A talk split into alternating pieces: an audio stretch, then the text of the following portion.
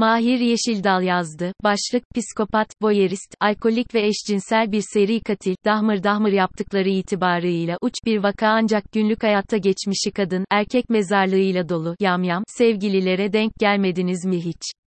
Birinin hayatına girmek için bin türlü takla attıktan sonra vazgeçen kişilerle dolu değil mi etrafımız? Milwaukee yamyamı, canavarı olarak da bilinen Jeffrey Dahmer'in hayatının anlatıldığı Dahmer dizisini, binge watching, arka arkaya, şeklinde izledim. Amerika'da 1978 ile 1991 yılları arasında 17 kişiyi öldüren seri katil Jeffrey Dahmer'in hayatının anlatıldığı Evan Peterson başrolünde olduğu yeni Netflix yapımı Monster, The Jeffrey Dahmer Story, Netflix'te yayınlanmaya başladığından beri bu seri katilin gerçek hayatı merak konusu oldu. Bir kişiyi canavar, yamyam gibi sıfatlarla tanımlayınca kendi yaptıklarımızın farkına varamıyoruz. Evet Dahmer yaptıkları itibarıyla uç bir vaka ancak günlük hayatta geçmişi kadın, erkek mezarlığıyla dolu, yamyam, sevgililere denk gelmediniz mi hiç? Birinin hayatına girmek için bin türlü takla attıktan sonra vazgeçen kişilerle dolu değil mi etrafımız?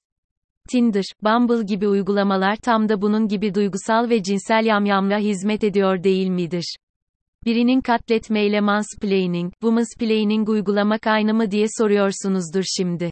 Ben de bu soruyu soruyorum zaman zaman kendime, sonra aklıma terapi odasındaki mağdurlar geliyor. Yüce gök tüm dahmerlerden korusun bizleri. Bu yazıda Dahmer'in psikolojisini tartışmayacağım, muhtemelen pek çok hocamız bu konuyu yazmıştır. Ben iki soruya yanıt aramaya çalışacağım, bir insan hangi sebeplerle Dahmer olur? Bir insan Dahmer'e nasıl aşık olur? Önce Jeffrey ile ilgili bildiklerimizi özetleyeyim. Annesinin Jeffrey Lionel Dahmer'in hamilelik döneminin zor ve sorunlu geçtiğini biliyoruz. Anne şizofren, gebelik döneminde pek çok psikiyatrik ilaç kullanıyor ki bunlar arasında sakinleşmek için kullandığı barbituratlar da var. Zor ve sorunlu bir ailede yaşamını sürdüren Dahmer'in annesi sürekli intihar girişiminde bulunuyor ve baba Lionel çaresiz bir biçimde sağdan sola savruluyor. Babasının genel olarak olumlu karakter özellikleri taşıdığını görüyoruz. Bence çocukken Jeff ile tahnitçilik yapması olumsuz bir şey değil zira çocuk başarılı bir genel cerrah da olabilirdi ama o katil oldu. Akabinde de baba bildiği tüm yöntemleri deniyor, sistem de bozuk tabii.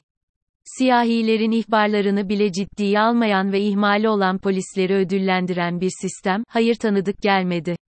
10 ila 15 yaşları arasındaki dönemden başlayan çekingen ve iletişim sıkıntısı yaşayan bir bireye dönüşüyor Jeff.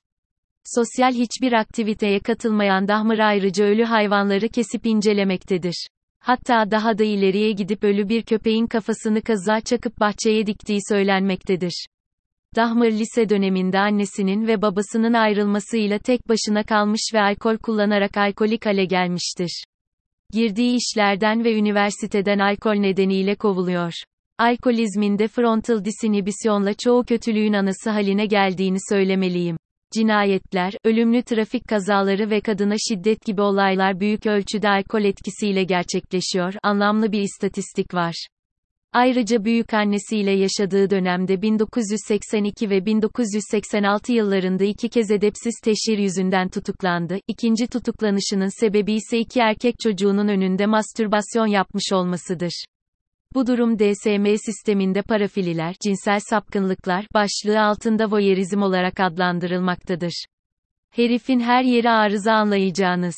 Psikopat ya da antisosyal davranışların genetik geçiş yaptığı ile ilgili veriler var. Yapılan çalışmalarda bunun bazı genler nedeniyle oluştuğunu açıkça gösteriyor. Hangi çevrede yetişirse yetişsin, psikopat psikopattır.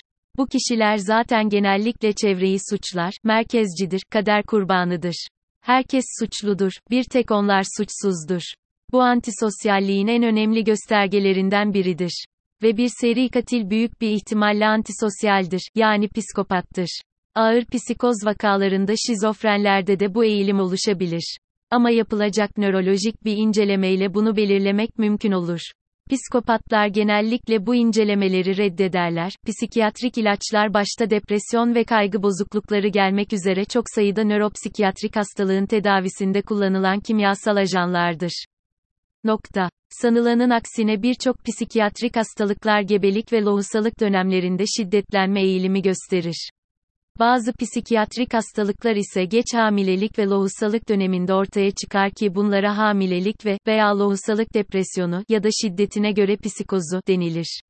Hamilelik döneminin özellikle ilk 10 haftası embriyoda organların geliştiği aşamaya tekabül ettiğinden bu dönemde herhangi bir ilaç kullanılmaması konusunda özellikle özen gösterilmektedir. Dahmer'in doğduğu yıllarda maalesef bugün olduğu kadar güvenli ilaçlar yoktu. Annesinin hastalığı haricinde kullanılan ilaçlar da Jeff'in bebek beynini etkilemiş olabilir. Gelelim diğer sorumuza, madem bu tipler kötü, neden kadınlar aşık oluyorlar, evlenmek istiyorlar, hayran mektupları gönderiyorlar? Bunun psikolojide bir adı var, hibristofili.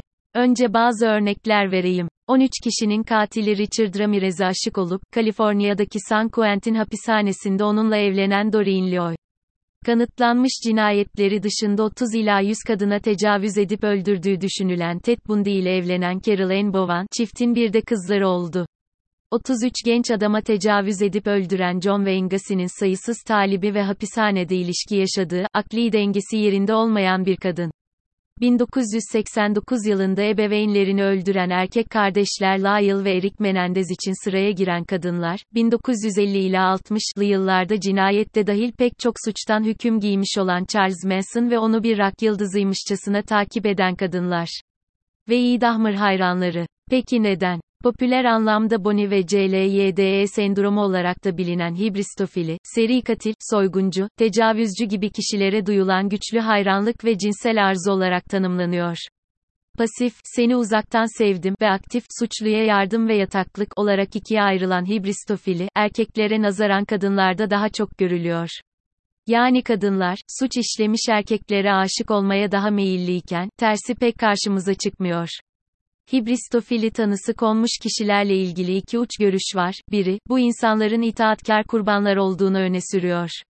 Diğer bakış açısı ise, ilgi odağı olmaktan hoşlanan, ünü ve gücü seven narsisistik eğilimli kişiler oldukları yönünde.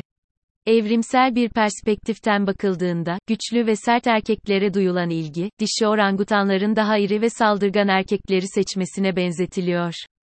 Çünkü doğadaki tüm canlılar, daha güçlü, iyi ve fit yavrular meydana getirmeyi, böylece soylarının devamını garantilemeyi isterler. Hibristofilinin de bu nedenle kadınlarda daha çok görüldüğü düşünülüyor. Dizi genel olarak iyi, beğendim.